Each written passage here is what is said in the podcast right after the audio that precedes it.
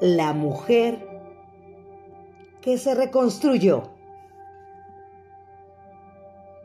La mujer que se reconstruyó asusta porque hoy elige su propia compañía. La mujer que ya ha sido triturada emocionalmente y que fue capaz de rehacerse, no está preocupada por tener a alguien a su lado. No, no, no. Ella es libre porque rompió las ataduras de la aprobación ajena. Ella se pertenece a sí misma.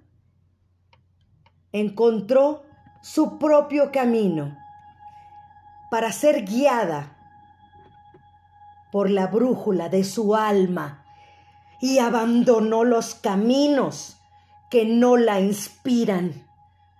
Sin embargo, lleva cicatrices de las espinas que pisó al caminar fuera de su propósito, pero sigue plena, notando estas marcas como símbolos de un aprendizaje convertido en sabiduría. La mujer que salió del fondo del pozo entiende de humillación, pero optó por el perdón a los demás y sobre todo, sobre todo, a sí misma.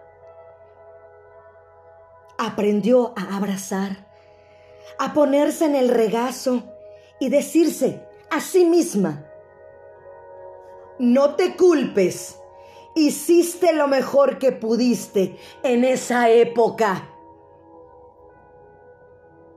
Fue subestimada, criticada y alimentada con migajas. Pero decidió levantarse del suelo, sacudir el polvo e iniciar un nuevo camino. Ella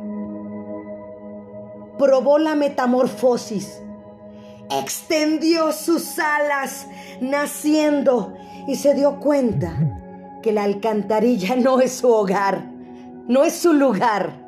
No obstante, ella mantiene los pies en el suelo porque sabe que es fundamental saber dónde está pisando.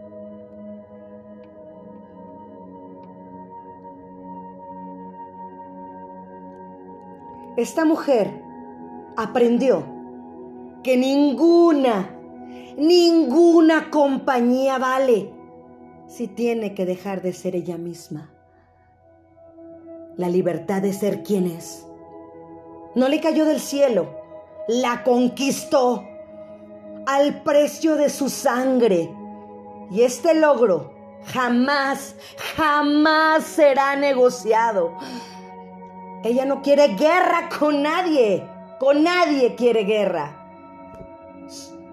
Solo sabe lo que quiere y lo que se merece. Si hay algo que esta mujer tiene de sobra. Esa alegría de ser auténtica y poder ser ella misma. Así que no lo pensará dos veces antes, antes de abandonar situaciones y personas que amenacen su yo más sagrado. Ella tiene la claridad de lo que puede negociar y de lo que jamás va a abrir.